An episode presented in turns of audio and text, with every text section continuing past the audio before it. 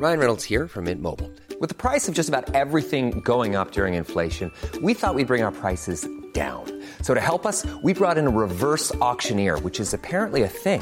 Mint Mobile unlimited premium wireless. Ready to get 30, 30, bit to get 30, bit to get 20, 20, 20, bit to get 20, 20, bit to get 15, 15, 15, 15 just 15 bucks a month. So, Give it a try at mintmobile.com slash switch. $45 upfront for three months plus taxes and fees. Promo for new customers for limited time. Unlimited more than 40 gigabytes per month. Slows. Full terms at mintmobile.com. I'm Sandra, and I'm just the professional your small business was looking for. But you didn't hire me because you didn't use LinkedIn jobs. LinkedIn has professionals you can't find anywhere else, including those who aren't actively looking for a new job but might be open to the perfect role, like me. In a given month, over 70% of LinkedIn users don't visit other leading job sites. So if you're not looking on LinkedIn, you'll miss out on great candidates like Sandra. Start hiring professionals like a professional. Post your free job on linkedin.com slash spoken today. When you're ready to pop the question, the last thing you want to do is second guess the ring. At Bluenile.com, you can design a one of a kind ring with the ease and convenience of shopping online. Choose your diamond and setting. When you find the one, you'll get it delivered right to your door. Go to Bluenile.com and use promo code LISTEN to get $50 off your purchase of $500 or more. That's code LISTEN at Bluenile.com for $50 off your purchase. Bluenile.com code LISTEN.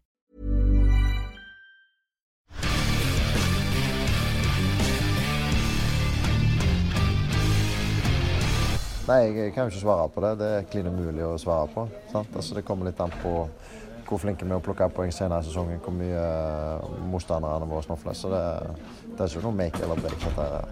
Ingen make eller break, sa Holmland etter uh, uavgjort mot Odd.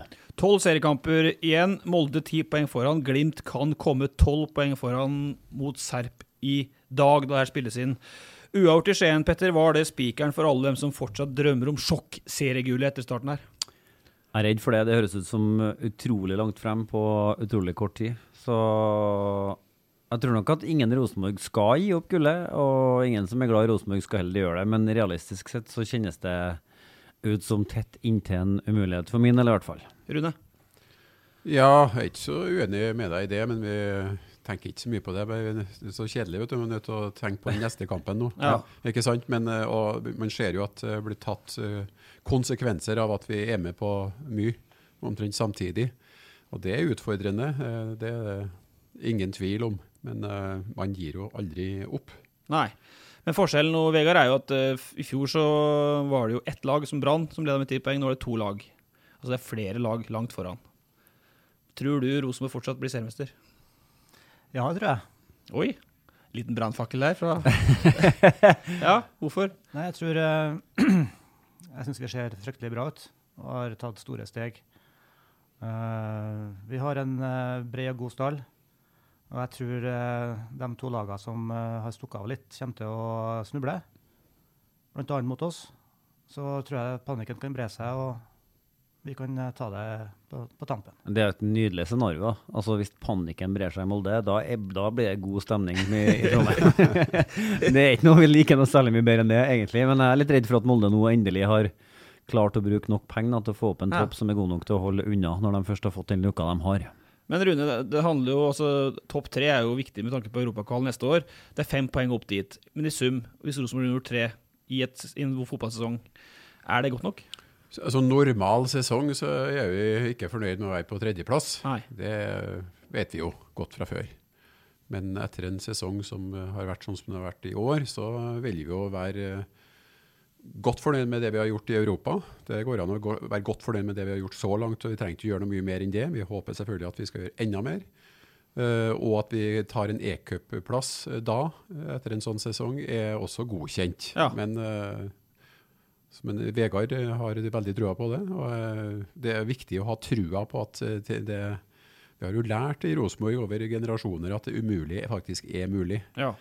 Så ja. Vi har jo ikke gitt opp noe som helst. Er det godt nok? Nei.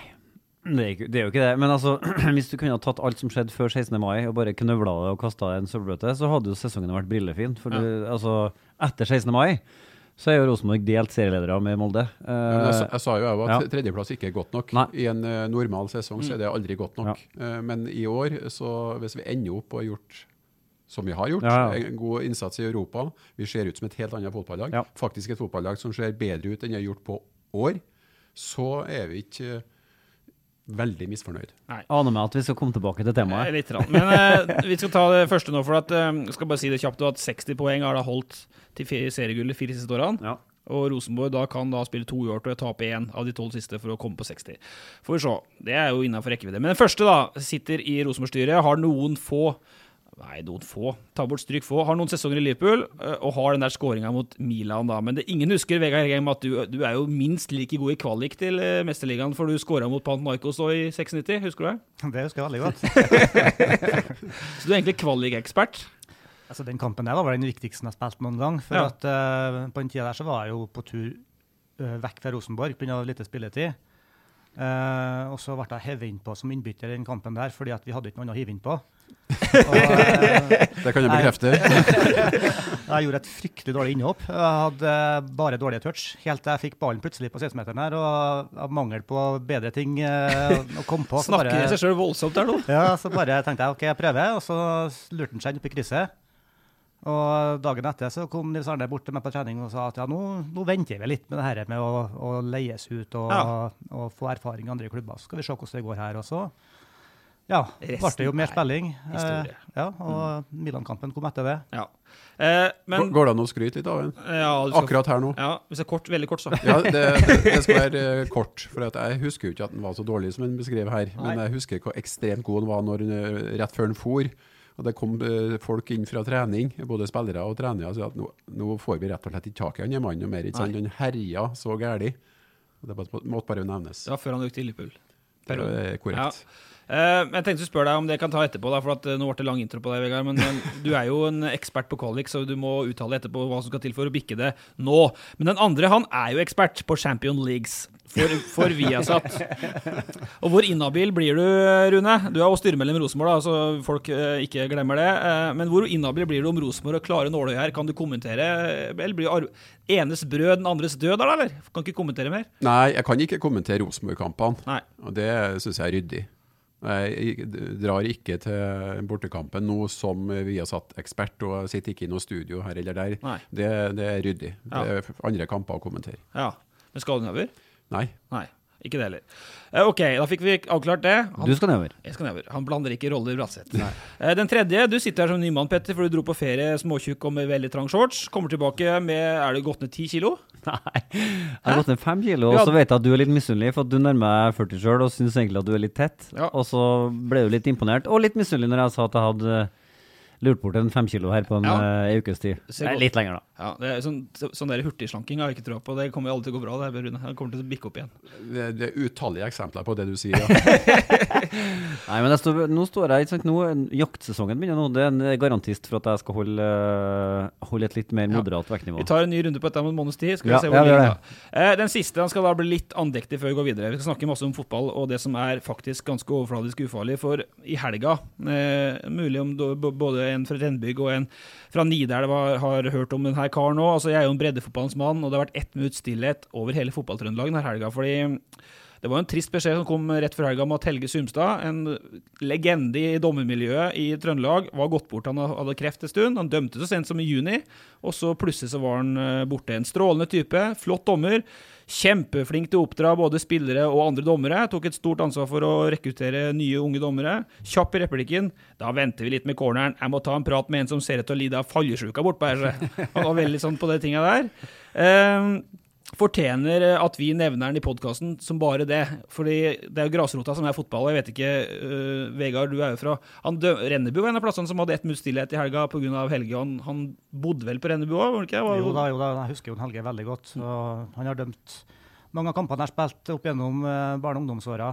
Og kjenner jo sønnen hans, Rune, godt. Og vi gikk jo på skolen sammen. Og det var lei, lei beskjed å få. Rune, husk, har du hørt navnet Helge Sumstad? Selvsagt Ja. uh, har jeg det. Og min bror var jo lensmann i Rennebu og hadde han som kollega. Og jeg Ja. snakka om det faktisk her i går, eller var det i foregårs, og han skrøt uhemmet av Helge Sumstad. Så det kan jeg bare bekrefte at jeg tydelig, var tydeligvis en hedersmann. Og jeg hilste jo på han men jeg kjente han ikke, ikke sant? men jeg visste jo godt hvem det var. Mm. Kan vi avslutte med et lite sitat til med Helge da, før vi går videre? her, og det var jo at uh, Dere fikk forrige 50-50-situasjon, derfor ga andre laget en heier. Utrolig fin type, Helge. Uh, ok, Vi skal snakke om 29. april. Uh, vi skal snakke om overgangsmarkedet Petter, og det som skjer i koket i Zagreb, selvfølgelig på onsdagen. Men liten kunngjøring først, for det, det, er et par spalter som har gått, gått duken her i høst, Petter, er det ikke det? Ja, altså, jeg har jo lyst til å peke på deg. Altså, Ja. at Det er du som må legge deg flat. Men jeg ser at du, I manuset har du skrevet at vi skal legge oss flat. Ja. Eh, Så jeg får bare være med på det, da. Vi Ja. har en pågående klubbsang eh, Altså, vi skal kåre Trøndelags beste fotballåt. Yes. Den har litt ufrivillig tatt pause et par runder her. Eh, vi må bare kunne at Skylder på å slette bak gangen. ja, altså, Vi har ikke lagt den til sides, vi er ikke ferdig, vi er ikke i mål. Vi har ikke kåra noen vinner. Den skal fortsatt, men eh, Nord-Europas beste musikkanmelder har pappaperm, Ja. så vi jobber litt med å hente inn en stand-in for han. Og han har lagt lista såpass høyt at vi jo ja, Det er litt vanskelig å få tak i en, men vi skal fortsette med konkurransen. Det er Ja. flere gode fotballsanger igjen i Trøndelag som vi skal, som vi skal smake litt på. Har du noe god i Renbu? Oh, det har ikke jeg fulgt med så veldig godt på. Nei. Nidelva? Eh, det var jo ikke sånt i gamle dager. Sånne klubbsanger jeg har ikke hørt uh, sin, men det er sikkert bra. Ja, kommer. de har jo Nidelven stille, de kunne ha kjørt den. Ja, det kunne de kanskje gjort, da, men det blir litt på sida. Altså, kan jeg jo peke på et par andre ganger òg. For vi, Ja. du, du hadde egentlig tenkt å dra i gang to nye spalter til, du. Ja. Eh, hva var det? Topp 100 beste fotballspillere i Trøndelag? Og 50 på samme sida. Hvordan går det? Det går Nei, vi jobber med saken. Vi jobber nå også i februar, vent du. Vi er snart i mål. Det der blir bra. Ok, eh, da skal vi til noe viktigere enn eh, tørrpratinga di, Petter. Eh, for eh, da vi snakka med Vegard og Rune sammen sist, da satt vi inne på sjefskontoret på, på Brakka, gamle Skutlekontoret, som nå er møterom. Eh, for begge er jo Rosenborg-styret. Eh, sportslige alibier der. Blant annet var dere jo sentral i jakten på, på ny trener. Dette var 29. april vi møttes der på, på kontoret. Rosenborg hadde da tapt 3-0 i Molde dagen før. Lå sist helt sist på tabellen etter fem serierunder. Allerede da blussa det rundt Eirik Horneland, Petter. Eh, samme dag, rett før vi møtte gutta, så spilte vi inn en podkast hvor vi Om vi sa det rett ut, så i hvert fall så, så vi vel kanskje at det var starten på slutten på Prosjekt Horneland. Allerede. Ja, jeg sa det rett ut at det var starten på slutten for Horneland. Men det var bas det liksom Mulig empi- spiser oss litt av de ordene? Ja, eller? ja, og det er fint å kunne gjøre det. Ja. Eh, men det var jo på en måte basert på ren empiri. Altså, Ingen Rosenborg-trener tidligere har stått i tilsvarende gørr og berga og overlevd. og til og med, altså De har ikke engang fått sjansen til å prøve å snu det, for da var det slutt. Eh, men de her to karene og Fredrik Vinsnes satt jo der og var linjalrak på at det her var rett, Ja. og at støtten var minst like sterk som da han ble ansatt. Hvorfor var det så viktig for dere å flagge det standpunktet akkurat da, Vegard? Fordi at de følte at det var riktig.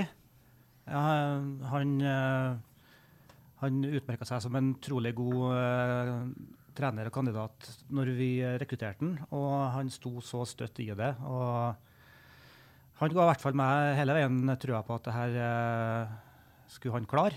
Og for det er en av de tingene du ikke vet selvfølgelig når du rekrutterer en trener.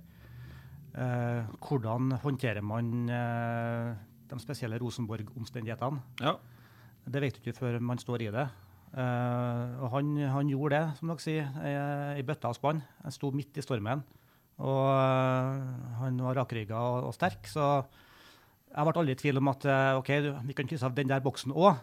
Da tror jeg i hvert fall at det her blir bra. Og nå ser, det jo, nå ser det jo mye bedre ut. Men det virka litt sånn, Petter, for oss, Rune, at uh, da vi satt der i det rommet, var det liksom tre styremedlemmer som snakka litt for sin egen syke mor, og ettersom dere sjøl hadde vært så tydelige på at han skal vi ha som trener for Rosenborg? Ja, det kan godt hende at det virka sånn. Det skal ikke se bort fra, men jeg, jeg, jeg tror ikke det var motivasjonen vår. akkurat Det var mer å, å vise at uh, i navnet, ikke bare i gamnet, så var det støtte fra hele styret. Uh, og det blir- jo vi som blir pekt på ofte når det gjelder eh, fotballfaglig bakgrunn, da, naturlig nok. Eh, men vi har hatt en god følelse, altså. Veldig god følelse fra første møte. eh, Det var i Oslo, med han for min del i hvert fall. Jeg har aldri sett den før. og det har vært uh, hel ved, altså, og det har vist seg at det har stemt, det inntrykket vi har av den. Og så vet vi selvfølgelig at det fotballfaglige må være på, på plass, og vi må vinne fotballkamper. Så det er klart det hadde ikke vart i det uendelige. Men vi var såpass ja, Trygg er kanskje feil ord å si da, når du taper massevis av fo- fotballkamper, men vi hadde en god følelse på det. Og måten han som Vegard sier takla alt på en suveren måte, og på en naturlig måte, og en ærlig måte, ikke minst. Det syns jeg var eh, flott å se. Så, så klarer han også å gjøre innrømmelser. Altså en tilpasning til det Rosenborg eh, er eh, historisk. Det skjer han og klarer å gjøre eh, tilpasninger underveis, og det var også nødvendig. ikke sant? Men det går an å diskutere med han og snakke med han, og være uenig. Og, og, ja, nei, så det Heldigvis snudde det. Var jo ingen garanti for det, Nei. selvsagt. Men det, det har vært litt spennende på hvordan dere ser på det. Nå sier du at han evner å liksom justere seg. Han har jo i ettertid innrømmet at han undervurderte eh, den krafta det i seg sjøl ligger i at Rosenborg spiller på en helt bestemt måte, som han da gikk litt på tvers av på starten av tre trenerkarrieren sin på Lerkendal. Og at han har justert det, det vises jo veldig godt på banen, det vises veldig godt på treningsfeltet. Men hvorfor måtte han på en måte få han i fleisen først, før han skjønte det? Nei, det er det han som kan svare best på, tror jeg. Ja. Uh, men det, det er jo sånn i klubben, og det, det, det, det merker man kanskje ikke før man er der, at vi er hjernevaska, vet du, alle sammen. Ja. Eh, vi, er, vi er det, altså. Eh, men så har de òg rett. De har jo sagt underveis at eh, vi hører hele tida at vi gjør det sånn i Rosenborg, men dere gjør det ikke sånn. Mm. Og det hadde, hadde de rett i. Altså, vi, vi var jo ikke sånn Rosenborg som vi ønsker å være. Mm. Og derfor ble det jo gjort de grepene som ble gjort. Eh, og nå er vi i ferd med å nærme oss hverandre, og, og det blir stadig bedre, syns jeg. da. Men Vegard, du, skal, ja, du kan få fortsette litt med det. Men, Jo, jeg kan jo bare eh, kommentere det. Det er et godt poeng den runde siden at vi, eh, vi, vi fremstår jo ikke sånn som Rosenborg skal fremstå. Det eh, så jo Eirik Horneland òg. Men så, er det jo, så står det jo faktisk òg, hvis man kan kalle det grunnloven til Rosenborg, i hvert fall det her dokumentet som ligger igjen etter Nils Arne og Bjørn Hansen, at jeg tror nesten helt øverst, at eh, spillestilen skal òg kunne utvikles. Det må man heller ikke glemme. Og, øh, sånn at man, øh, man må jo også være åpen for å gjøre tilpasninger, eh, det som skjer i moderne fotball. Både innenfor eh, eh, treningsvitenskap og, og, og hvordan eh, de beste lagene spiller. Så det er det òg åpning for i Rosenborg. Nå kan hende at eh, han tenkte å gjøre litt for mye på litt for kort tid. Men eh, at det i Rosenborg skal være muligheten til å utvikle måten vi spiller på, det, det er det. Og det er verken eh, Nils Arne eller Bjørn Hansen ville vært uenig i det. Så det er viktig å få nevnt. Og så er det noe med at uh, Vi skal snakke litt om uh, nåtida òg, for det er jo beviselig snudd der. Så det er ikke noe tvil om det. Men jeg husker du, Vegard, og nå sa jo Rune der òg, og Ivar Koteng og sa det jo for to uker siden han var i podkasten vår, at det kunne jo ikke fortsatt i uendelige. Hadde det gått inn til sommerferien og midt på sommeren, så måtte vi kanskje ha gjort grep, sant? Petter, hvis resultatet har vært så dårlig. Men Altså det, det sa jo du òg, Vegard, på det møtet, at øh, han, ha- altså, tilliten er ikke uendelig. Selvfølgelig. Hvis det ikke skjer noe, så hva tenkte du på 16. mai, da? Da det var og tre kamper til, og det fortsatt var to tap og under, under? Nei, jeg, jeg, jeg tenkte jo det at det her er nødt til å snu Ja. på et tidspunkt resultatmessig. Hvis ikke så, eh, så, så forsvinner jo eh, påvirkningskrafta han har på, på spillerne. Eh, Og da får du ikke gjort stort. Jeg tenker Frykten vår for at han trakk seg, var, var større enn at det lå nærmere det, den frykten enn at vi skulle kvitte oss med han. ja. Var den frykten reell?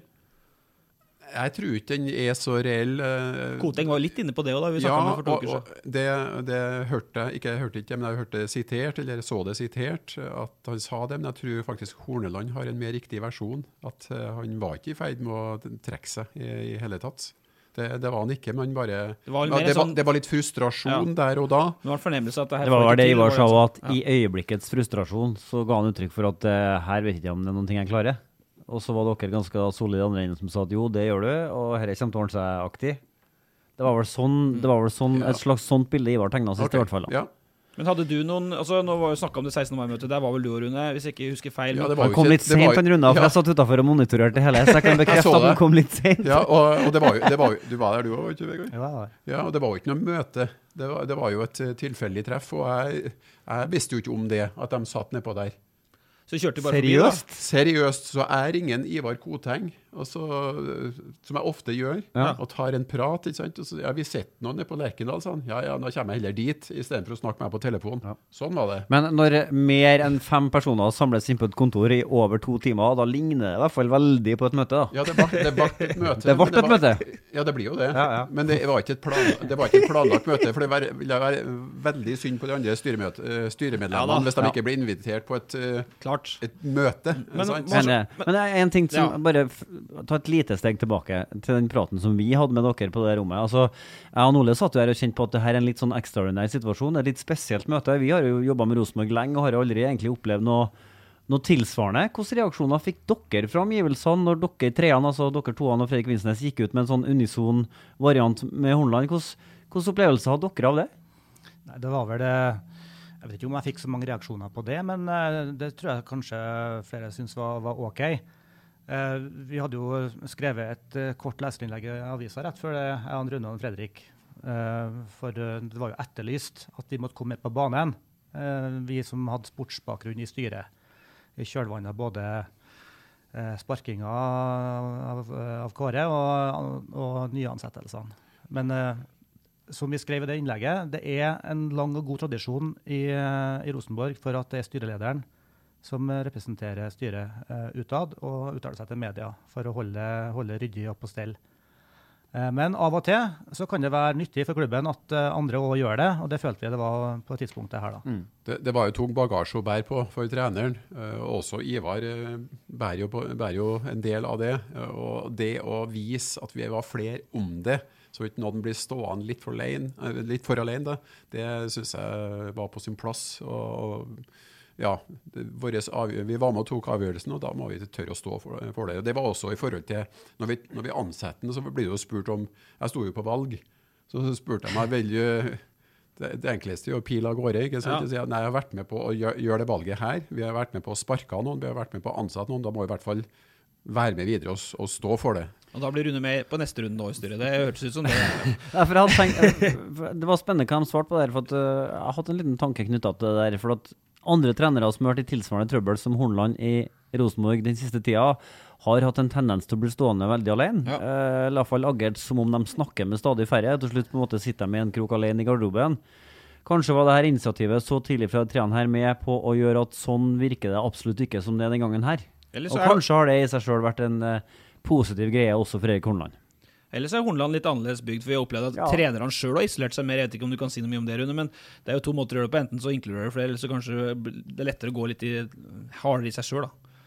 Ja, jeg vet ikke om jeg kan svare så godt på det, men jeg føler jo ikke at vi eh, at det har vært en grunn til at trenerne har isolert seg tidligere, men det er mulig at det er en naturlig reaksjon når ting begynner å gå litt imot. Eh, Det er i hvert fall ikke noe intensjon å prøve å så, eh, sette dem i fryseboksen. Siste spørsmål rundt der før vi går videre. Det er eh, Åssen har, har dere, som da er sportslige alibiene, inkludert Fredrik, har dere hatt noen egne prater med Eirik Horneland gjennom den våren her? Altså Vi snakka om 16. mai, dere hadde et møte da hvor han, han var i det rommet, han òg, men Nei, det var ikke møte. Nei, det var, ah, sorry. Men, eh, Det ble men, et møte. ja. men i, underveis i den prosessen, dere gikk ut i avisa ja, og snakka med oss og ga en unison støtte der, men utover det, hadde dere noen runder med Eirik sånn direkte? Det var ikke noe, noen møter som var planlagt eh, oss imellom. Men man støtter jo på han eh, her og der. Eh, og det er noe jeg kan si om meg sjøl, i hvert fall. Og da ble det noe som man prata litt. Hvordan var med Rune og Fredrik, det må man egentlig svare for sjøl.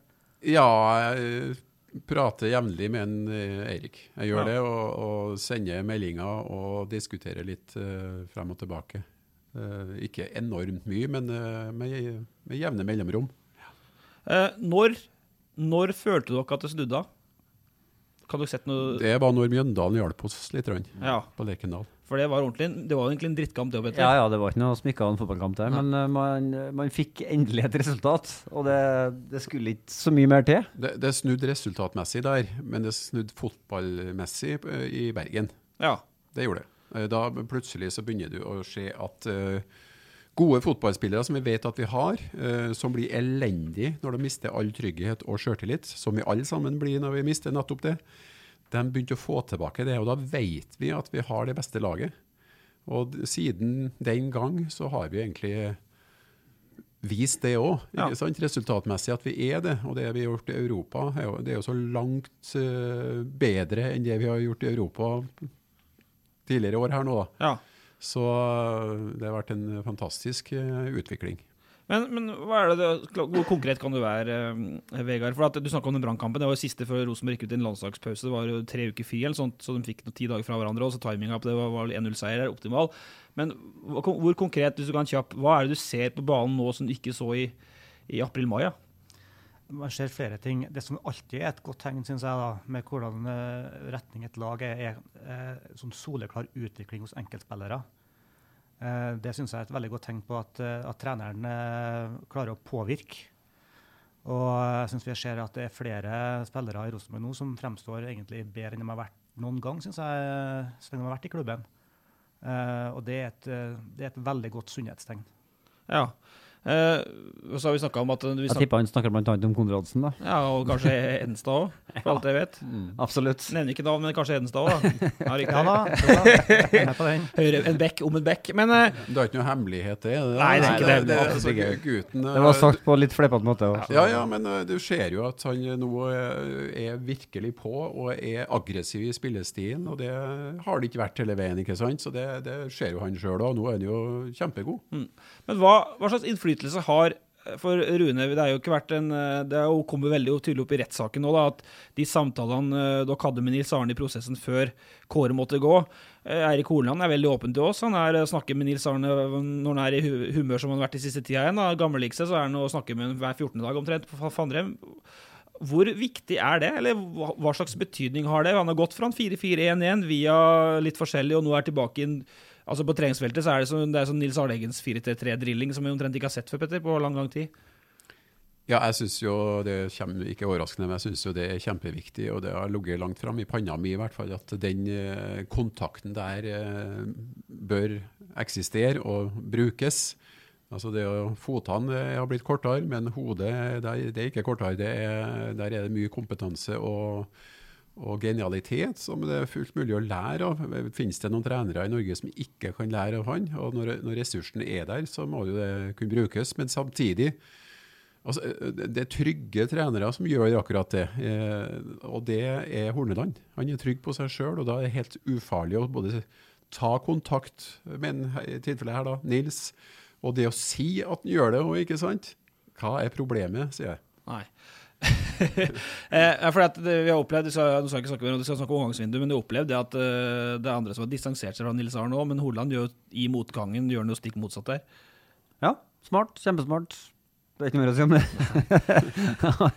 eh, så er det Rosenborg best på tabellen siden 16. mai, det sa Petter i stad. Og så er det jo Europa. Men eh, det leder meg jo samtidig litt videre på neste tema, fordi vi må diskutere litt. Nå står vi jo midt i august, det er til og med 19. august. Det er 10 eller 11 dager igjen, så stenger det et overgangsvindu, Petter. Mm. Uh, og, og, Rosenborg har da henta Tagseth. Det er veldig spennende, men det er jo ikke noen spiller som skal gå inn og forsterke Rosenborg i dag. Det er jo mer en framtidsretta greie. Uh, og så er programmet vært slik tøft, som alle har snakket innom, og som ikke er noen hemmelighet. Uavgjort borte mot Odd, uavgjort borte mot Sarpsborg i den perioden her har gjort at Molde har fått dratt fra. Hva betyr det, Vegard? Er stallen god nok i bredden? Altså Når fem mann fra elveren er borte mot Odd, og det blir uavgjort, er det da godt nok i bredden, Rosenborg? Jeg syns vi har en god og bred stall, og særlig med tanke på at du har uh, spillere som uh, behersker og aksepterer å fylle andre posisjoner enn yndlingsposisjonen sin. Så, uh, men det er klart, helt optimal sammensetning er det vel ikke nå. Så derfor så er man jo på jakt etter forsterkninger. Ja, men på jakt etter forsterkninger. altså Nå er det 19. august, og Rosenborg står overfor de to viktigste kampene uh, på lang, lang tid. Uh, hvorfor er det ikke kommet noen forsterkninger ennå? Det her skal ikke du spørre meg om, vet du. Jeg gjør det nå. Du sitter med det, det, er ikke noe som jeg kommer til å uttale meg om heller. For heldigvis, Noe av det viktigste du, du, gjør i et styre, det er å ansette uh, dyktige folk som skal gjøre den daglige jobben. Og vi har flinke folk som er på det her. Så du får, du får ta en prat med dem. Ja, jeg må bare bekrefte altså, jeg har vært sportsdirektør. Jeg det... likte ikke å være plaga av noen styremedlemmer. Så, ja, Men det, det ble vi ikke heller. Altså, det, det, det, som Vegard sier, vi, vi, får fullmakt til å gjøre den jobben. Og jeg har ikke peiling jeg, hva som skjer på Nei. spillemarkedet. Har ikke alles Du likte vel ikke så kjempegodt å bli plaga av oss heller, sånn etter hvert. Det var derfor jeg flira. ja, det var vel ikke så gærent.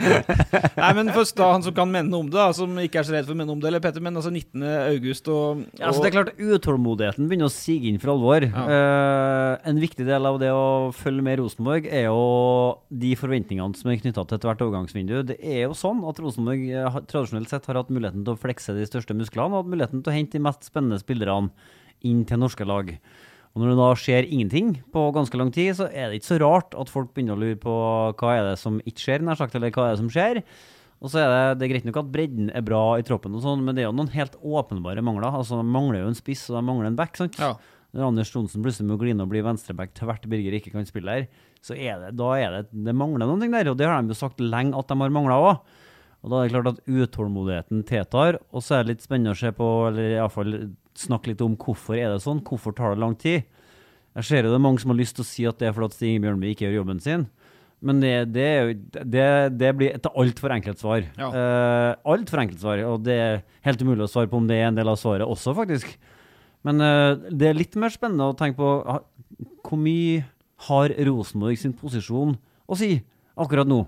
Og Sånn sett så er det jo superduper ninjaviktig at man er nærmere Champions League enn på kjempelang tid. Ninja-viktig. Ninjaviktig, faktisk. Ja, For at, eh, altså, Anseelsen til Rosenborg er jo tett knytta opp imot uh, hvor man står hen i Europa. Ja. Og når man nå er allerede klar for et gruppespill i Europa League og har en kjempegod mulighet for Champions League, så bør det kunne utløse noen spennende ting for attraktiviteten Jo, men det er ti dager igjen av vinduet. Ja. Altså, ja, vi skal Ti dager er jo Vi- vi- Det vet Rune mye om. Ti dager, det er lang tid hvis du skal hente altså, Det er et os, dobbelt osean av tid Rune, for å hente spillere, sant? Ja, det, er det, det, er en, det er en vanskelig jobb, da. Det er det. For at, Ja. og, uh, Treffer du på mer enn 50% i forhold til førsteelver, da, vel å merke, og eh, pressen må også huske på av og til at noen er kjøpt inn for å være i stallen. ikke sant, så alle blir, Nei, det var mislikhet, for han spiller ikke. Eh, men, det er vanskelig, altså. Det er krevende. Og så er det nesten eh, at du har den på kroken, ettersom jeg er lakse... Ja, ja, det var flott. Det var klassisk Bratseth-spøk. Ja. var-. Og så, så skjærer det seg. Du må kan til og med kjøre den litt òg, før du mister den. Og så skjærer det seg i siste Ja. øyeblikk, så må du begynne på igjen. Og, og det der altså, det er ikke lett. Og vi, klart vi, hvor, hvor skal vi finne spillere hen? Men det Altså, det, det, virka for meg som du snakka litt mellom linjene nå, at Rosenborg har gjort noen sånne forsøk å glippe. da. Det høres sånn ut. Selvfølgelig. Så, så, jeg tenker på i sommer nå. ja, nå har ikke jeg noen konkrete navn eh, i hodet, altså. Men jeg vet jo at det jobbes hele tida. Så, så må man begynne på igjen. Og ja, selvfølgelig er det, har det vært sånn. Det, Så må man huske på det, da, at uh, i, uh, gjennom uh, året her, og i sammenheng med å, å rekruttere nye spillere, så ser man jo òg det at spillere vi har, har hatt ei utvikling. Og det er jo noe som selvfølgelig Erik Horneland og Stig Inge har, har sett. Ja da. Det må man nå ta med seg når man skal vurdere å hente inn nye. Hvis eh, det, man, det man har er på gang, så påvirker det selvfølgelig hvordan du tenker på å rekruttere. Ja, klart. Og så skal jeg si her at vi er jo veldig altså Samtidig er jo et tvega sverd eller en tosidig greie alt sammen. For at vi er jo veldig glad for at Seid og Botheim, som er ung, får spilletid. sant? Og at Tørseth kanskje nærmere på laget og Tageseth er inne. Eh, og vi er jo veldig glad for at Gjermund Aasen endelig ser ut til å ta det steget som vi har venta på nå hele tida. Var jo kanskje den beste mot, uh, mot Odd, sammen med ja, kanskje med Seid, da, som var spennende. Igjen. Eh, men igjen, da, for å klare dobbeltkjøret med serie og med Europa, og med tanke på den elendige seriestarten, for å ta igjen dette der, er det da gjort nok på det markedet i sommer? Nå er det lada spørsmål, dere hører det, men lell, altså, jeg stiller spørsmålet nå. For dette er som sagt neste podkast, kan vinduet være i ferd med å stenge. Rosenborg har ikke gjort noen ting. De har henta Tagseth og kvitta seg med Ogbu på lån. That's it. Er, og så fikk vi et svar på at stallen var bra mot Tromsø, men så fikk vi et nytt svar på at kanskje ikke det er sånn mot Odd, Petter. Ja, nei, eh, jeg skjønner spørsmålet, men eh, det er liksom det er mer kjedelig, tenker jeg, enn at det er- Altså, jeg vil ha noen nye fjes bare for å ha det, rett og slett. Så det, er der. Sånn er det. Og så er dynamikk i gruppe. ikke, ikke minst handler det om dynamikken i gruppa, for det er jo sånn at det er lettere for Rosenborg å hente nye spillere når de også selger spillere. Uh, hvis man f.eks. hadde solgt Birger Melding nå, så hadde det vært litt sånn krise. Men så hadde det samtidig vært en, en fin ting òg. Kanskje ikke akkurat nå, da, men eh, hvis man hadde solgt den. For at Ja. Eh, noe av motivasjonen for å komme til Rosenborg tidligere har vært at det har vært Norges beste springbrett for å komme seg videre ut i fotball-Europa.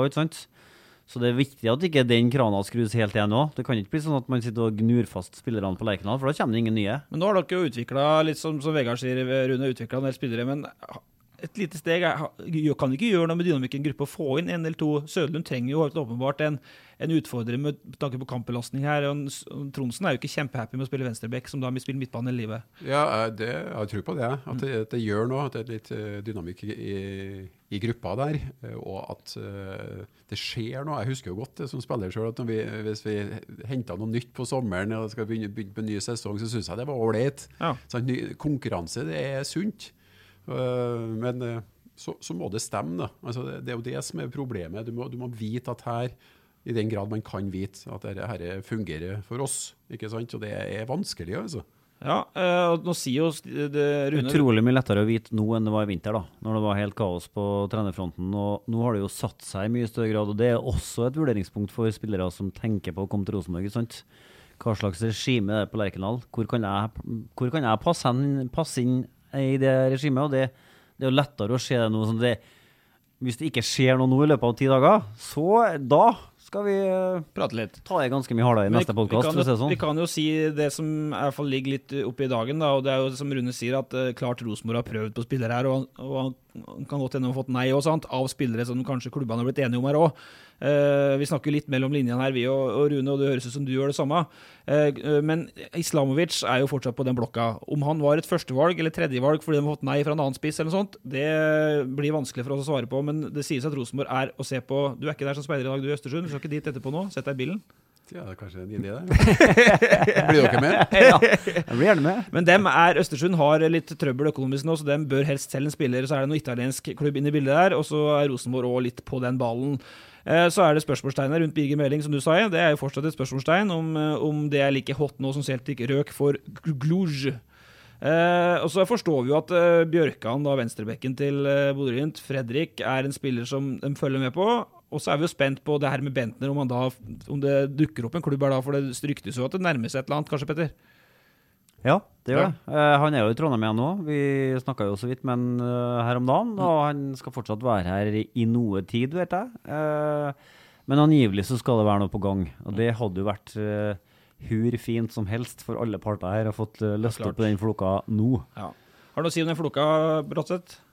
Nei, men du er jo enig i det. Det er jo best for alle parter hvis ting løser seg til beste for begge parter. ja, og, og vi vet jo hva det er. ja.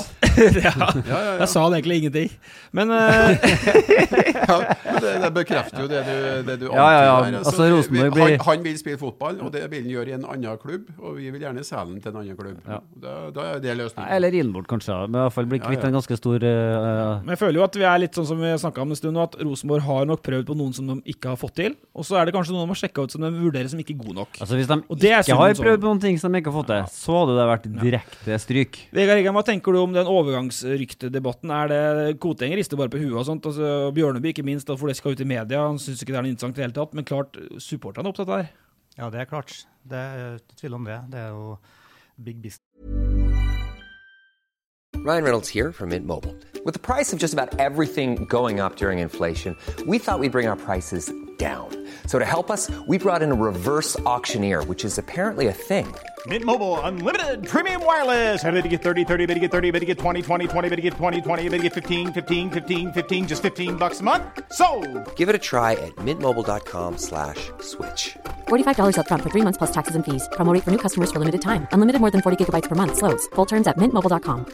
Now's the time to save 30% on wedding jewelry, only on BlueNile.com. Make sure your wedding ring is the one with your pick of diamond and lab grown diamond bands, all hand finished and graded for excellence. Or surprise her with something blue she'll love for life, like a stunning pair of sapphire earrings. Blue Nile's jewelry experts are available 24 7 to help, from fit questions to style advice. Right now, get up to 30% off at BlueNile.com. BlueNile.com. Hiring for your small business? If you're not looking for professionals on LinkedIn, you're looking in the wrong place. That's like looking for your car keys in a fish tank. LinkedIn helps you hire professionals you can't find anywhere else, even those who aren't actively searching for a new job but might be open to the perfect role. In a given month, over 70% of LinkedIn users don't even visit other leading job sites. So start looking in the right place. With LinkedIn, you can hire professionals like a professional. Post your free job on linkedin.com slash spoken today. Vi sparer denne silly season eh, før eh, Premier League, og eh, det er jo nesten en idrett i seg sjøl som folk følger med på. Men jeg må bare si det, at som en Rune var inne på i sted her òg, altså at det der har ikke jeg detaljkunnskap om. Jeg sitter ikke og har en hotline og, og får oppdatering på hvordan Gingo Ja, men hvis, hvis de da henter en sånn som i fjor, da, da de jakta på han Chirivella, han dyre span spanjolen, på ca. 25 millioner, 20-25 millioner, snakk om det, blir dere da involvert? Det er sånn at styret setter jo økonomiske rammer Ja. for virksomheten. Og hvis eh, det er ting på gang som uh, gjør at de rammene uh, må endres, må jo det innom styret. Ja. Og det vil jo kunne skje av og Da blir det ikke bare koting. Da er dere også selvsagt med på det, Rune. Selvsagt. Ja. Eh, Så er det, det er jo et annet lite poeng her. altså Nå tenker sikkert mange av fansen at nå ramler det plenty millioner i fanget på Rosenborg uansett. Dobbelt så mye hvis det blir Champions League som Europaliga. Og da må man jo kunne bruke noen av de pengene på å handle spillere. Men må ikke glemme at Tove samtidig har sagt at man skal ned på sportslig. Altså Ja. Lønnskostnadene har igjen blitt litt for store. Man skal ned. Og skal man bruke mye penger på en spiller, så er det som oftest veldig vanskelig å få det til å henge sammen med den lønningsposen som de samtidig evner å kan gi inn. Så er det her med altså, å, å sitte og vente på spennende navn altså, det, der, det der tror jeg vi må skru ned litt forventningene til. Altså, for det der blir vanskeligere og vanskeligere. Med, med tanke på hvordan økonomien uh, fordeler seg i europeisk fotball, og hvordan uh, Norge eh, hevder seg i konkurransen. Men Så da vi- vet du at du snakker for døve ører. Altså, det, det, en Rosenborg-supporter vil aldri finne seg i det. Altså, En Rosenborg-supporter vil per definisjon få lov til å sitte her og vente på store, fete navn. sant? Jo, må nesten bare gjøre det, altså. Men uh, vi må bare bli enda flinkere på å utvikle, utvikle, utvikle lokalt. Men, men Rune, kan ta oss gjennom på noe, da, for at hvordan foregår en sånn prosess? Hva har endra seg? Vi vet at det er flere agenter rundt i bildet, og det svirer flere folk rundt enhver spiller som skal kanskje på en Men da dere henta Zappara, hvordan foregikk den, da? Det kan du si nå. Ja, det, det scoutes jo i forkant eh, alltid. Og man har jo eh, flere navn per posisjon, alltid. Eh, og så, når scouter og sportsdirektør er informert, så, så kobles jo trenerapparat på for å kunne observere og se om det her er noe for oss. Og det var jo det som skjedde. Jeg tror Trond Henriksen som var så på Zapara. Og man trenger ikke å se veldig lenge på han før han skjønner at det er en god fotballspiller. Nei, nei. Jeg husker vel første seriekamp, det var borte mot, mot Odd, tror jeg. Ja, da da, han, da. var jeg til, til stede. Uh, og ja, da, det tar fem sekunder å se på han, uh, hvordan han beveger seg og hvordan han behandler ballen. Så. Men det er Men Henriksen og Brutter'n vel den gangen kom tilbake med en forholdsvis klar beskjed, uten om det? Sånn jeg løp og husker- jeg kjøp-aktig husker- beskjed Ja, omtrent? ja, ja, ja. Jeg husker i hvert fall Trond, om en Kåre var men det kan godt hende. Eh, Men det, det var riktig. Løp og kjøp? Ja. Men hva er det foregår etter der? Det er lette forhandlinger? altså Det er jo dragkamp her, da. Det er jo det, Man kan ikke si noe sånn generelt om det. Eh, Det kommer jo helt an på er det mange som har observert han. ikke sant? Og Hva vil han, og hva vil agenten, og hvor tjener man mest penger? Og, ja, nei, så det, Vi var jo heldige at vi fikk han. Ja. Jeg husker ikke hvor mye det kosta, rundt ti, tror jeg. eller sånn. Ja. Men heldig, fordi at altså, nå, jeg skal ikke Ja, for at konkurransen er stor om Ja. gode fotballspillere. Han var jo i Moskva rett før, blant annet. Ja, ja, og Ja. det, det er jo å få den type spiller til, til Trondheim, og det, det blir i hvert fall ikke noe enklere i framtida. Og, og pengene er jo Ja, det, det er ikke så mye penger i norsk fotball da, at eh, de trekker så veldig mange til oss. Og så er det som du sier, Rasmus, at det å få spillere til, til Rosenborg og selge videre det var det vi levde av før òg, og få, få til den eh, Ja, hva skal jeg kalle det? Hjelp meg nå. Du sitter bare og gaper. Ja, jeg, jeg sitter og venter på Zappara fortsatt. Men... Turnover, dynamikk, er- ja, eh, ja. mekanismen osv.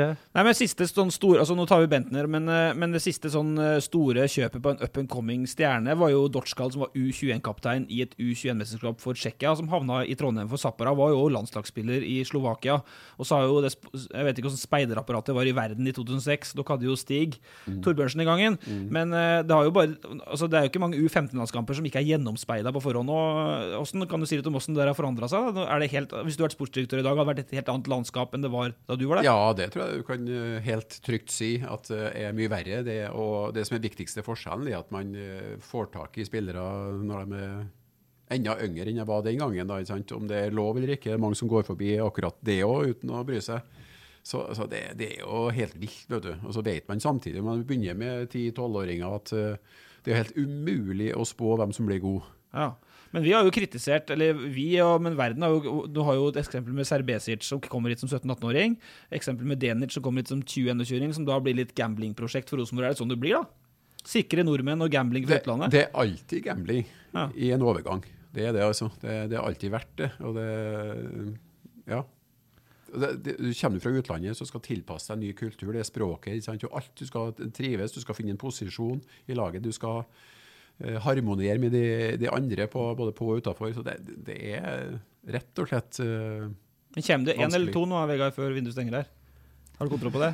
Dere har da vel noe stå, stå, si at dere Nei, vi vet ting? ingenting. Nei, come on. Nei, vi vet ingenting. Det er, det er, helt, det er helt rett. Hva tenker du? Du vet da litt, grann, gutta.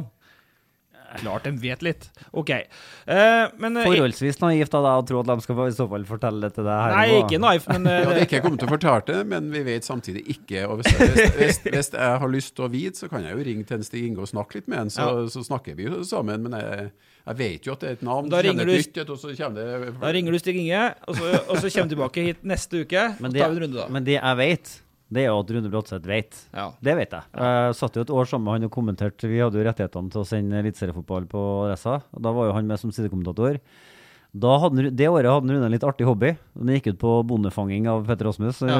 Så da jeg vet, Så jeg vet at han vet alt. Det, det, Han år, kommer det året visste du alt og kunne ikke si noen ting. Den taktikken brukte jeg i alle år. Han kommer hit, men du kan ikke si noe. Og før du rakk å spørre, så han fikk du info. Nettopp. Ja. Eh, OK, men, uh, men uh, for det, det siste vi skal ta før vi går videre mot Europa ser, ser Vera, at du, Vi snakka jo med Hva sa du nå? Jeg snakka bare tull. Men Ja. vi har et lydklipp fra Pål. Ja. Fordi kampen nå sist var hans andre på benken i 90 minutter. Og vi husker vi diskuterte det husker jo ikke det, men vi diskuterte det så sent som i dag. Ja. Og vi diskuterte det i helga. Hør på det her. Føler deg langt unna en startplass på laget nå. Ja, et lite stykke, det gjør du, men eh, eh, jeg forbeholder meg retten til å være uenig i laguttaket. Men eh, samtidig så kan jeg ikke ta dem på mye, for de siste kampene så har vært veldig bra. Så. Sånn er fotballen. Men uh, for din egen del, eh, hvor lenge er det liksom aktuelt for deg å ikke være så veldig aktiv i laget før du begynner å tenke andre steder? Er ett og et halvt år, da. Da går jo kontrakten ut. Så tviler jeg på at de vil fornye med meg når eh, jeg er så langt unna som jeg er nå, men uh, Nei, vi får eh, Det er viktig. Jeg kan ikke gå og tenke på det. Jeg må bare trene godt, jobbe knallhardt, og så får man i lengden det man fortjener i fotball, så kan jeg fortjene meg en tur på benken, og så får vi sørge for å krige oss inn igjen. Vegard, du som har eh, vært inn og ut av Du var stort sett inne i Liverpool så lenge du var skadefri, da. Det hører med til historien. Men åssen er det å sitte i døden sånn i en fotballklubb? Altså, du vil jo spille, og, og særlig når du er hvis du føler at du er i form, at du er skadefri og i form, så, så vil du jo spille. og Det er veldig frustrerende å, ikke eh, være en del av laget. Det er jo, eh, det er jo veldig naturlig. Men så for betydningene Helland her, Petter, er det sånn at vi er litt eh, Altså, Pål har levert så mye for Rosenborg, det kan jo sikkert gutta skrive under på. Ikke minst off-pitch. sant? Det er han som tar bilder med flest fans, han som stiller opp hvis det er noe ekstra. Eh, blir vi litt blenda av det, slik at vi blir litt farga av at eh, hvorfor ikke han får spille, kanskje på bekostning av en Akintola som nå ikke var spesielt god mot Odd heller? Eller? Kanskje. Men, eh, ja, kanskje. Men det er fascinerende å høre på nå, for mm, her hører du en fremme som, som Vi er jo vant til at han snakker fra levra, sant? og at det bare kommer ut. Her er det en som biter seg ganske hardt i leppa mens han snakker. Uh, og du hører at han er du hører at han er utilpass med situasjonen. Det er jo ikke så rart. Altså, han er jo trippel seriemester og har vært en nøkkelspiller på laget hele veien. Nå er han Altså, han er, du ser jo feiringene han har òg. Han er i fryseboksen. Det er Ja. klart, eh, Akkurat nå så er det litt sånn brytningstid for Pål. Enten så må han eh, Han påstår jo sjøl, og Hornland sier det også, at han, he, altså, på en måte, han har tatt utfordringa, i ferd med å ta seg sjøl i nakkeskinnet og liksom skal på en måte bounce tilbake. Men jeg er ikke overbevist om at det faktisk er sånn. Bør en Jeg tror fortsatt at han tenker at han får for dårlig betalt, Ja. og det er et litt krevende utgangspunkt for Pål André Helland akkurat nå. Bør en trønder det er jo, det er, Nå bruker jeg uttrykket feil, jeg vet det, for det heter ikke forfordele, for det er noe annet. Men bør en trønder forfordele seg, Rune? Ja, Hvis de er like gode, så. Ja. Eh, Men eh, klart, den vurderinga er det treneren som gjør hele tida, hele tida, og det skal ikke jeg blande meg borti. Men jeg syns han svarer og det, det er mulig at han biter seg i leppa, men jeg syns han svarer greit. Ja. Eh, og han er ikke fryktelig langt unna heller. Altså, han har jo hatt eh, gode eh, innhopp. Det er jo ikke så at det er i fryseboksen, det er, det er han ikke. Men uh, den vurderinga, for å gjenta meg sjøl, det gjør jo Horneland. Og for totaliteten, for laget, så ser han at han føler seg tryggere med Akintola der enn en uh, Pål André. Men det er klart, Pål André kommer jo inn stort sett hver kamp, og det er jo en voldsom styrke å ha den type spiller som er helt annerledes, som kan skape et helt annet kampbilde kan bidra med sin fantastiske fot, både med dødballer og innlegg eh, for øvrig, og avslutninger. Så det det Ja. Jeg syns ikke han er så fryktelig langt unna. Det syns jeg ikke. Skal ikke snakke opp Pål for mye her heller, men hva, hva betyr han for Rosenborg som, som sånn institusjon etter hvert, da, Vegard? Jeg har ikke så mye å legge til, egentlig, men han, jeg syns han, er- han er en herlig eh, type å, å, å ha, i en- ha i en klubb. Uh, han, eh, Han er dyktig med, dyktig med supporterne. Han er ikke A4. Han har eh, glimt i øyet, en god kommentar. Og eh, sånne typer er veldig, veldig gode å ha. Og ikke minst så er han jo en fotballspiller med utrolig spiss- spiss- spisskompetanse, som, eh, som jeg, jeg både håper og tror vi kan få veldig mye nytte av utover en spennende høst her. Fordi Petter, eh, vi har jo ikke, da, vi, da Hornland kom, så ga vi han liksom han, Det er jo et feil begrep, det, men han har fått store baller som tør å si den, sier han satte jo Bentner ut og tar ut et lag ut fra et lag. Ja, det føles forholdsvis riktig begrep, det, da. Ja, ja, men uh, i disse likestillingstider så Ja, skal sånn, han ikke ja. bruke det begrepet. Men uh, det jeg likevel lurer på har han, altså Akintola kom som et veldig friskt pust. Han dekker hele, han springer jo som en tulling sant? og jobber så og sliter. Men har Hornland likevel en liten sweet spot akkurat der?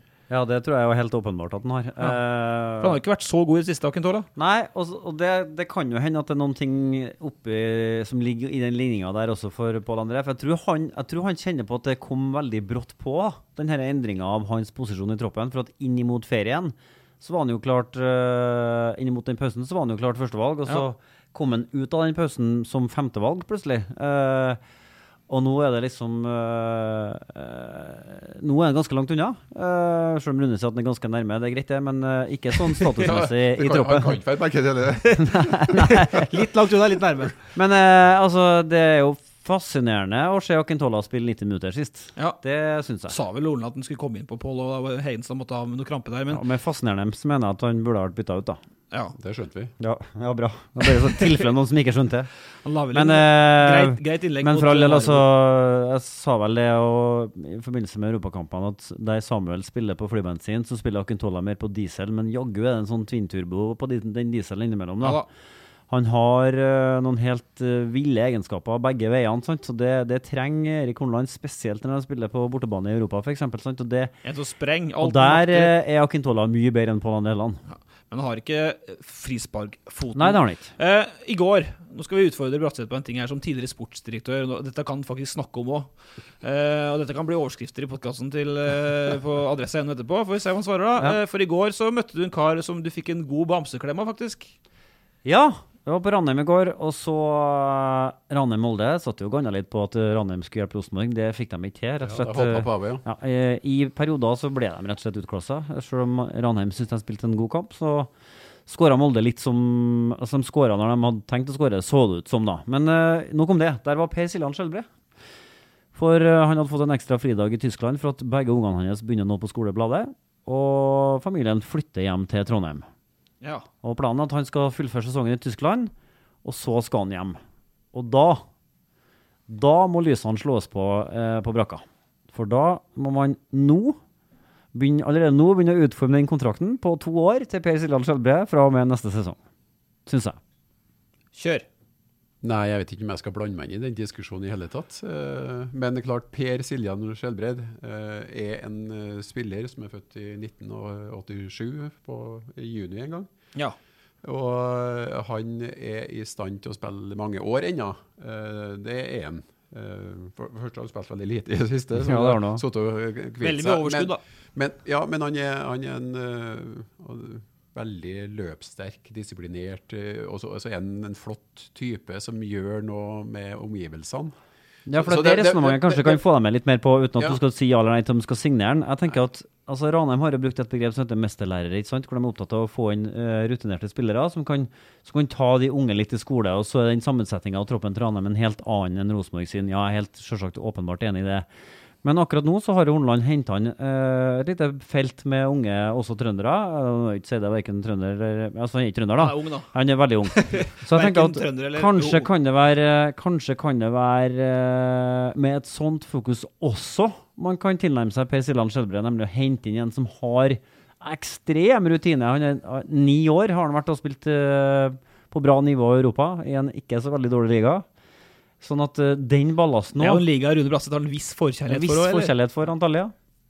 Ja, det følger med på all god fotball, altså, uansett hvor det spilles hen, faktisk. Så, men uh, ja, det er jo mye bra å si om en Per, og jeg har ikke noe negativt å, å si om en, men den vurderinga er det utelukkende trenere og sportsdirektør som skal ta på et eller annet tidspunkt. Så den blander ikke vi oss borti. Ah, jeg og, og jeg kommer ikke til å si at ja, han må vi ta.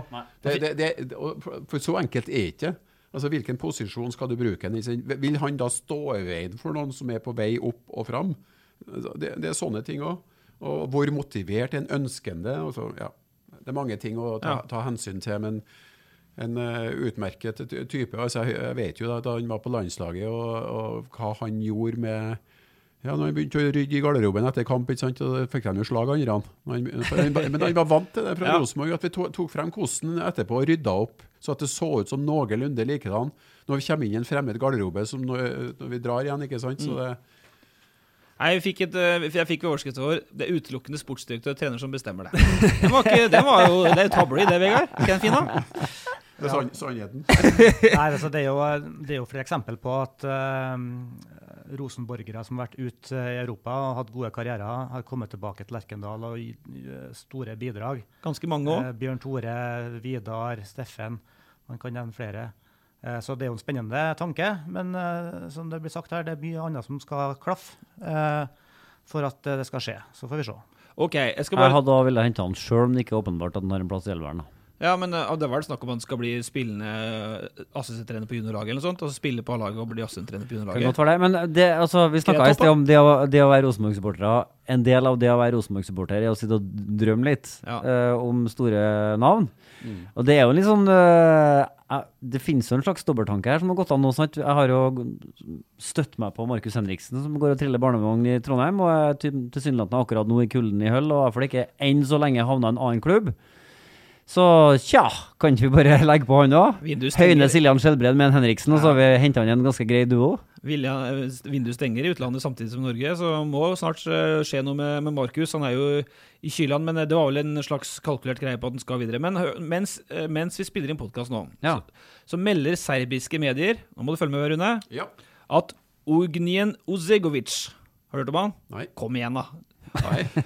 Du, Vegard, har referanse på han? Nei, beklager. Uh, Ognen Osegovic er da en bosnisk spiss i Partisan Beograd. Det er siste rykte nå som meldes i serbiske medier. Til- jeg, jeg har jo ikke hørt om til. Rosenborg? Til Rosenborg, ja. ja. Ikke til Dinamo Zagreb, nei, til Rosenborg, ja. Så får vi se. Uh, det var altså Det kommer adressa ennå til å følge opp. Uh, jeg må innrømme at jeg har ikke helt kontroll på den ennå, men det skal vi få, Petter. Eh, OK, eh, nå har jo Dinamo Det der er det ferskeste ryktet Ja, men vi det- noen gang har hatt med i en podkast. Ja, men det er faktisk eh, de, I Serbia melder de det hardt, da. Og, eh, så vi får bare Meldes være på hardt det. i Serbia. Ja, i Serbia melder det hardt. Det her, vet du, Eh, vi gutter, det er artig. Ja, vi skal- Også for dere, egentlig, men deres styre må være litt seriøse. Vi skal til Kroatia, for nå har jo Dinamo fått lagt hele kampprogrammet sitt etter Rosenborg-kampene. De, får fri helga som kommer, og de spilte jo fredagen sist istedenfor lørdagen. Bytta hele startelveren, og har beholdt eh, stjerna si Daniel Olmo, da, som eh, var linka til Ajax og Milan og flere. Eh, håper han har huet på feil plass, da, i hvert fall hvis han egentlig vil bort. Men gutter, eh, introen min var jo på deg, Vegard, og kvaliker til Europa. Hva tror vi nå? Jeg syns vi har et fantastisk momentum, da.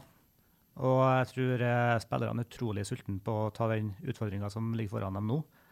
Og øh, vanskelig kanskje å rangere eh, Zagreb imot de to som eh, man nettopp har slått ut. Men fryktelig langt unna er det kanskje ikke. Så man vet jo at det, er, at det er mulig, og man er utrolig tent på den gevinsten som ligger i det fjerne der. Så jeg tror det blir utrolig spennende. Ja, Rune, kan du tilføye noe her? Nei. Kan du noe om Zagreb, du som er u- Nei. internasjonal ekspert her? Da har de antageligvis deltatt veldig sjelden i Champions League, ettersom jeg ikke kan si Ja, så veldig var- mye om dem.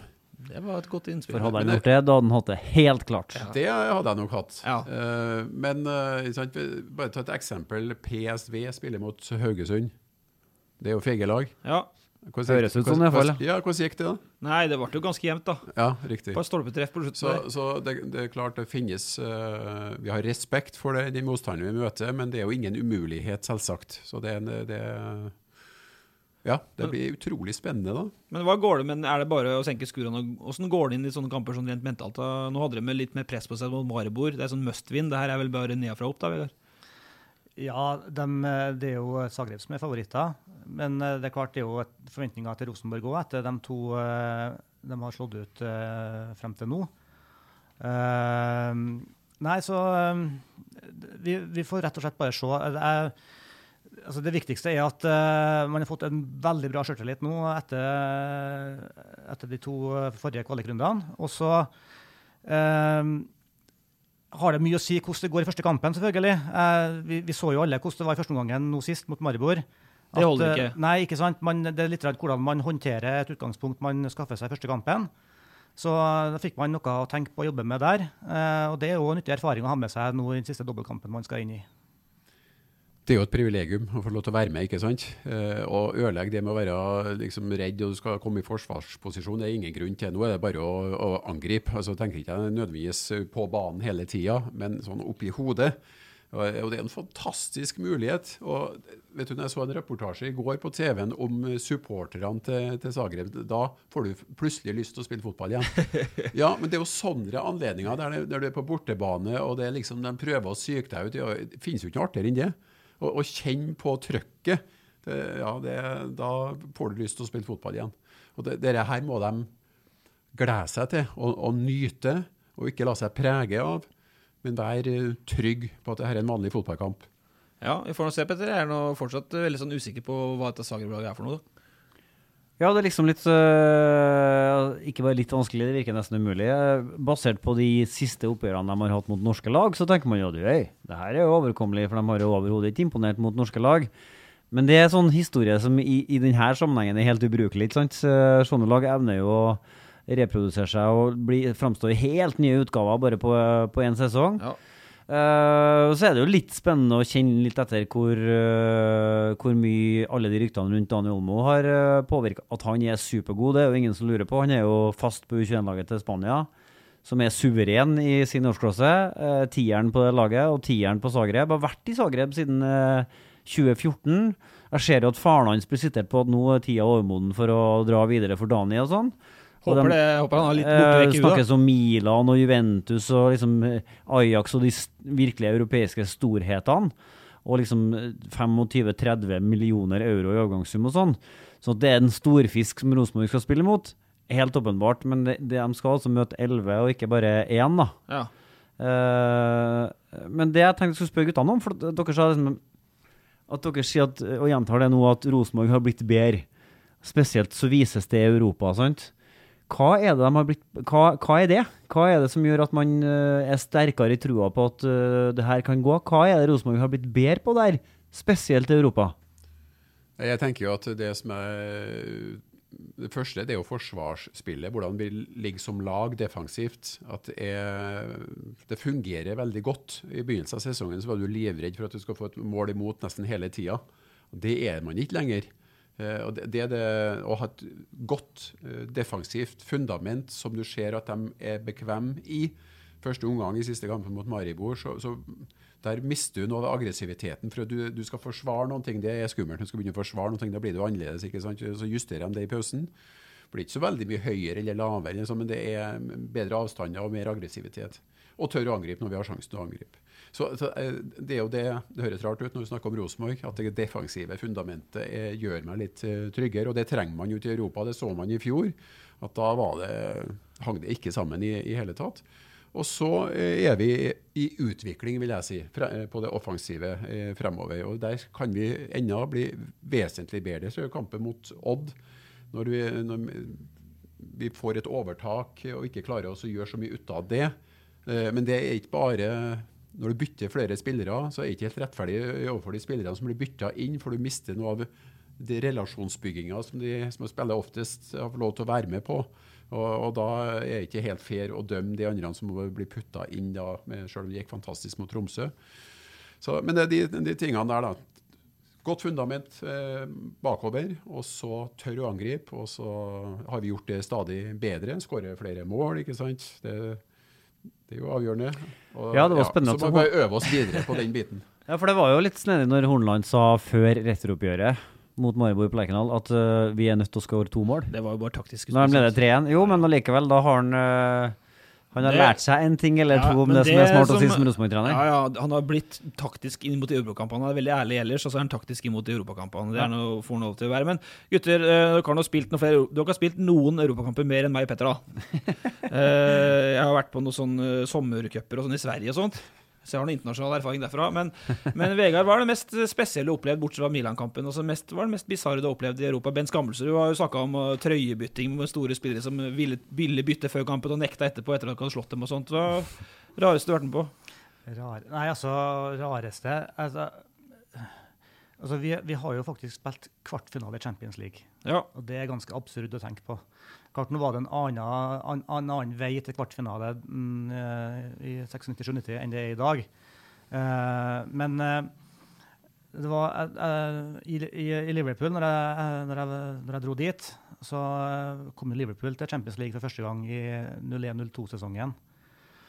Eh, og det var to, to gruppe, gruppespill altså i, i sluttspillet da. Og jeg husker at uh, i det siste gruppespillet, eh, de siste kampene der, så sto det jo da om kvartfinale for dem som gikk videre. Og eh, jeg var med på, jeg var ikke i troppen til den kampen, men jeg var med på spillemøtet. Og så husker jeg at han uh, Hulier, da, som var treneren vår da, jeg hadde et sånn prat til kampen og sa at OK, gutta, det står om kvartfinale til Champions League. Og jeg vet at ingen av dere som har sittet i rommet her, som sitter, som sitter her nå, har spilt kvartfinale i Champions League. Nå hadde jeg så lyst til å bare rekke opp hånda. Torsa du ikke? Nei, altså, jeg ville bare drepe poengene hans som en sånn viktig kamp. Men jeg tenkte, dæven, det, det sa litt om hvor stort det faktisk var. da. Det vi klarte den gangen. Ja, der burde du ha bare drept hele, hele Ødelagt hele stemninga. Altså, jeg sa til ham etterpå, det skal, jeg, det skal jeg si. Jeg gjorde det. Og det ja. måtte han innrømme at det var han i nærheten av å ha tenkt på. Men altså, vi skal ikke gjøre oss mindre enn verre, så ikke trekke oss på snisselu heller. For at, eh, jeg syns Skammelsrud har noe poeng når han sier at uh, Hiero ikke vil bytte trøye og sånt. Og til slutt så ble det Rosenborg sånn at hvis de møtte litt mindre lag, så ville jo ikke dem bytte trøye heller. da. Det ble jo nesten litt motsatt til slutt, for dere var var ganske vant med å vinne disse kampene. Men har du noen sånne spilleropplevelser fra ute på banen, da, Vegard? Altså, jeg, jeg husker på at det var jo eh, det var mange som ble utrolig frustrert. De hadde jo en helt annen forventning eh, til oppgjøret mot Rosenborg. Og så opplevde de å bli, eh, å bli slått og, og tape fortjent. Og jeg husker jo på, Det var helt absurd når jeg tenker tilbake på det når vi møtte Real Madrid på Lerkendal. når vi slo dem 2-0. Eh, det var fullt fortjent. Og altså, Jeg husker på jeg sjøl hadde sånn sjøltillit eh, underveis i kampen der. Eh, jeg husker ikke på hva stillinga var på tidspunktet, men altså, Redondo kom mot meg og skulle ta fra meg ballen. Så tenkte jeg nå prøver jeg på en tunnel. og så gikk jo den. Og så bare, da han bare hive ut albuen og bare, bare dunke meg rett ned. Altså Han var bare, bare, eh, bare lyna sinne ut av øynene på han, for han var så frustrert. Og jeg tenker Tenk på det i dag, liksom. Real Madrid på Lerkendal og rundspilt og fly forbanna. Det er artig å. Tenke tilbake på. Altså, Rune, da, som har vært eh, Han har jo til og med vunnet Europacupen. Jeg var jo i Tyskland. In der Bundesrepublik. Men, eh, men eh, i Rosenborg-tida altså, altså, Petter, for å være urettferdig mot Rune Bratseth For han har jo vært med på en tid her også som sportsdirektør. Ja. Det vi husker best utafra, er jo det Røde Stjerne-opplegget med Hareide og intervjuet i forbindelse med uspiselige og tinga der, Rune. Men Ja, er det, er det Det fair? skjønner jeg. Ja, det skjønner du, ja. Ja. Men, men du må sitte på noe andre noe Ja, det er det, det er det jeg husker best. Ja. Men jeg husker, jeg husker egentlig Åge enda bedre enn Rune opp i den situasjonen. Jeg gjorde et intervju med Åge husker jeg dagen etterpå, og det er det merkeligste intervjuet jeg har gjort noen gang. Men det var, det var litt av ei suppe. Men eh, det, og Ja, det var jo Champions League en gang, for da var det vel Uefa-cupen? Ja. ja, det var ei suppe. Det var det. det var, når ikke du skjønte noen ting, så skjønte jo ikke vi noen ting heller underveis i det der. Så det, det ble jo ikke bra. Eh, Så vi eh, Ja. Han, han gjorde seg uspiselig en Ja. periode, men vi har jo et veldig ålreit eh, forhold, vi. I etterkant så eh, Vi har kort lunte begge to, ikke sant? så vi tar det der og da. Så er vi liksom ferdig med sånne ting. Da tok du det i media, vet du. Tok du ikke på kammerset. Det var så, så herlig. Vi tok det i media. Kjempegreier. Men, Fortsett med eh, det. men jeg har utfordret deg på noe. da Jeg vet ikke om du kan, om du kan si noe fra Om du husker noen ting som er litt For det der Hegem sier nå, er jo, det er jo to meget spesielle øyeblikk. Du tenker på Rosenborg i Europa Ja. nå, ikke sant? Du har spist kanapeer med de store og sikkert bare ikke, ikke fulgt med så mye, kanskje? Nei, jeg, jeg, De største opplevelsene ja, altså, Det blir aldri det samme å være leder som å være spiller. Det å ha spilt mot Maradona i Napoli, det er jo Ja. noe spesielt. ikke sant? Slo en tunnel på deg, Anna? Det var for langt unna, tror jeg. Men han var ikke enkel å ha med å gjøre. Det, det var han ikke. Men han spilte jo litt mer tilbaketrukken, så jeg har ikke så mye direkte å gjøre med den. Men eh, klart det var en god, var en god fotballspiller. Det var interessant å se filmen, da, for det er jo fra, mest fra den tida der. Ja. Så det var spennende. Men uh, i forhold til Rosenborg så var det jo bare en uh, ja, helt utrolig. Altså, jeg, snakket, jeg sa jo tidligere i sendinga her, ikke sant? jeg å lære å ha trua på at det umulige er mulig. Eller det umulige umulig, helt til det motsatte er bevisst. ikke sant? Eh, sier Nils Arne. Og det, det må vi alltid ta med oss. vet du. Vi var jo under Drillo å ta oss til et VM og i gruppe med England og Nederland og sånne ting. Det var jo umulig. Men det, i fotball så er det mye som er umulig, som blir mulig.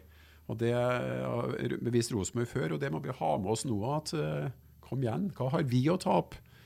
Så, så ja, Men eh, sånn generelt så, så syns jeg var bare en, en helt fantastisk opplevelse med så mange høydepunkt. Eh, Du snakka om skåringa til en Vegard, som eh, selvfølgelig har gått inn i historien. og som jeg sier, at Mange er uenige. Den kampen mot Valencia borte er jo den beste fotballkampen Rosenborg har spilt, sånn fotballmessig. Der vi med deres midler klarer å spille dem ut. Og det, det var ganske unikt. altså. Så, Da må folk gå tilbake til forrige podkast og høre to minutter Petter Rasmus midtveis der. For det, da fikk vi gjenopplevd det. Det var 2007. Uh, OK. Uh, det betyr det artigste Ja, nå må du komme. Ja, det artigste vet du, det var når jeg har vært på sikkerhetsmøte og kom tilbake, så hadde Nils Arne kun ett spørsmål hver eneste gang. Hvor kommer dommeren fra? Ja. og, til, og så Jeg ble jo lei av det spørsmålet. ikke sant? Ja, Hva i all verden har det å si? Så spiller vi annerledes hvis den er fra Bulgaria enn i Italia? Ja, da hadde ikke mye Ja, det, var jo, det var jo som Nils Arne sa til guttene på Lerkendal før de reiste Maribor sist. Da kom han jo trillende ut på feltet, og treninga tok en pause, sant? Så sa han bare Jeg sier bare Det herre klarer de. Og så en liten kunstpause, så sa han De må huske på hvor de kommer ifra, vet du. Ja. Og da tenker jeg at uh, det For det første så lurte jeg på, er det noen av spillerne som skjønner hva han snakker om nå? Altså, klubbhistorien og den biten. altså det Fotballhukommelsen er jo svært kort. uh, og det er jo ingen Champions League-erfaring i Rosenborg nå, bortsett fra Trond Henriksen, av dem som er en del av spillergruppa og trenerapparatet. Så det de holder på med nå, er jo så verdifullt i så måte. For det er jo på en måte starten på å bygge opp en ny sånn eh, erfaringsbasert greie. Nå har man vært ut eh, to runder uh, i år, og så har man vært i gruppespill i Europaligaen for ikke så rålenge siden. Så liksom bygg på den kompetansen med det å faktisk få det til ute i Europa. Som igjen gjør at det, dere, de må huske på hvor du kommer fra. Vet du. Det, altså det igjen gjør seg gjeldende. da, Mer som ferskvare enn som sånn historisk bakteppe. da, Som Nils Arne refererer til. det det, derfor er det, hadde det vært helt fantastisk nydelig om Rosenborg hadde klart det i år. Og det er jo alle tiders mulighet. 2007 var sist. Og det er jo nesten så man kan hente fram ståpelsen igjen, eh, bare vi snakker om det nå. For det var, det var helt tullete, rett og slett. Ja da. Uh, har du Lang i apen han Ronald Koman når han står på sidelinja. uh, det betyr at vi ikke rakk å snakke om, uh, om Ranheim denne gangen her. Uh, var du i fjerde i går, Rune? Du Nei. pleier å være på noen Ranheim-kamp? Ja, da, jeg. når jeg får det til. Eh, Ja. Det, jeg hadde fått det til i går, men da hadde jeg hatt sånn program at jeg bare roa ned. Tror du de står, Vegard? Hva står? Han skal overleve i Eliteserien. divisjon. Vi snakker Østerøy. Ja, ja, det tror du Tror du står i divisjon? Ja, tror jeg. Ja, du tror det? Ja, tror jeg. Ja, for jeg er litt mer usikker etter i går igjen, Petter. Slipper Ja, jeg er òg litt usikker, for at uh, den kampen i går ville de helt typisk tatt poeng i i fjor. Mm. Uh, og nå er de Eliteseriens desidert dårligste hjemmelag. Det kan ha en sammenheng med at de kjenner på en litt sånn noe å forsvare. Og det passer Ranheim dårlig. De skal være blakk og forbanna, som Frank Lidahl sier. sant? Ja. Så det, de må komme seg litt uh, bort ifra dere. Viktig at de står, Rune, for Rosenborg. Ja, det er en flott arena for trønderske spillere til å utvikle Skarsheim seg. og Heggem har spilt masse i år. Ja, ja, su suverent. Veldig bra. Altså. Vi har et godt forhold til Ranheim, det, og det må vi ha videre. Og jeg håper virkelig de, de holder seg. Rakk heller ikke å snakke om eh, Jeg synes bare Gøran Sørloth var her i går da, for øvrig, på Ranheim-kamp. Gjør han? Ja. Okay. Og han er ganske høy og mørk for tida. Ja, for det var skåring i går, var det ikke det? På Lisgutten? Yes. På Liskaren. ja, det, det skal jeg Liskaren. Den setter den, det kan jeg det må du ta bort. må klippe bort. uh, vi kunne snakka litt om Blink og Nardo, som imponerer i andredivisjon. Uh, ser ut som Byåsen kanskje da går ned, mens Melhus da, Rune og Vegard Da Roar Strand endelig starta igjen, har ikke starta på kjempelenge, så vant de etter fem tap. Melhus. Roar er god. Tviler ikke. Det er helt rått. Og så Rennebu, da. Får du med deg kampene? Vet du, jeg følger litt dårlig med Ikke resultatene der? De henta vel inn en, eh, Ja. på en kamp her nå helt på Vi lå under Kampen. 4-1 til det var 20 minutter igjen i helga. Vant 5-4. Ja. Det er bra, det. Det står det respekt av. Jeg vet at jeg har trena Rennebu. Ja, Nei? det har jeg. Jeg Knut Torbjørn Eggen trena Rennebu i to sesonger. Han er lenger, da, men jeg er i to. Var dere gode? Ja. Ja. Vi rykka ikke opp, men vi ble nummer to. Ja. I i fjerde det? Nummer to er første taper. Uh, Løkberg herjer i Viking. Brann er på ræva. Har du noe mer å tilføye der? Nei, da er jo egentlig alt som det pleier å være. At Artig for Løkberg, Bergen da. så kan de ikke vinne fotballkamper. Nei. Artig for Løkberg. Ja. Uh, Rune Bratseth, tusen hjertelig takk for besøket. Vegard Heggem, det var en glede. En, en legende, en litt yngre legende. Petter Rasmus, vi er ingenting av noen ting, men vi er tilbake neste uke. Ja.